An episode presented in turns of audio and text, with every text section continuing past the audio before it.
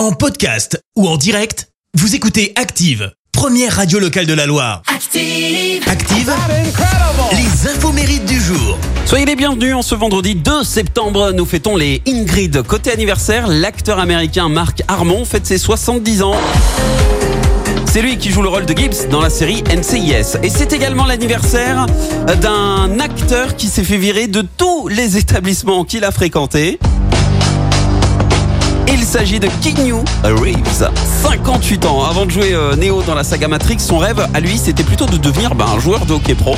Alors il était très doué, mais suite à une blessure au genou, fin du rêve, finalement il s'est tourné vers son autre passion, le cinéma. Et grâce à Matrix, il a reçu en 2005 son étoile sur le Walk of Fame à Hollywood, s'il vous plaît. Et d'ailleurs, euh, aparté sur Matrix, le saviez-vous euh, Le générique vert, vous savez, avec les lettres qui tombent là à la fin du, film, eh ben en fait, c'est une recette de cuisine japonaise. Ouais. Alors il y a énormément de choses à, dire sur euh, Kinyu, mais ce qui est le plus incroyable chez lui, c'est sa générosité. Figurez-vous qu'il a offert des Rolex au cascadeur du film John Wick 4 qui va sortir en 2023, des Harley Davidson à l'équipe effets spéciaux du deuxième Matrix, mais pas que.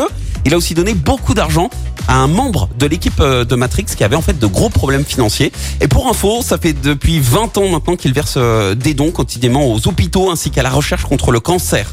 Ah si, et dernière info incroyable, ça c'est truc de fou aussi. Keanu Reeves, sachez-le, renonce souvent à une partie de son salaire en fait pour que les producteurs puissent embaucher d'autres acteurs renommés. Exemple, avec le film L'associé du diable, il a tout simplement réduit son salaire de quelques millions d'euros, euh, de dollars, pour euh, pouvoir jouer en fait avec Al Pacino. La citation du jour.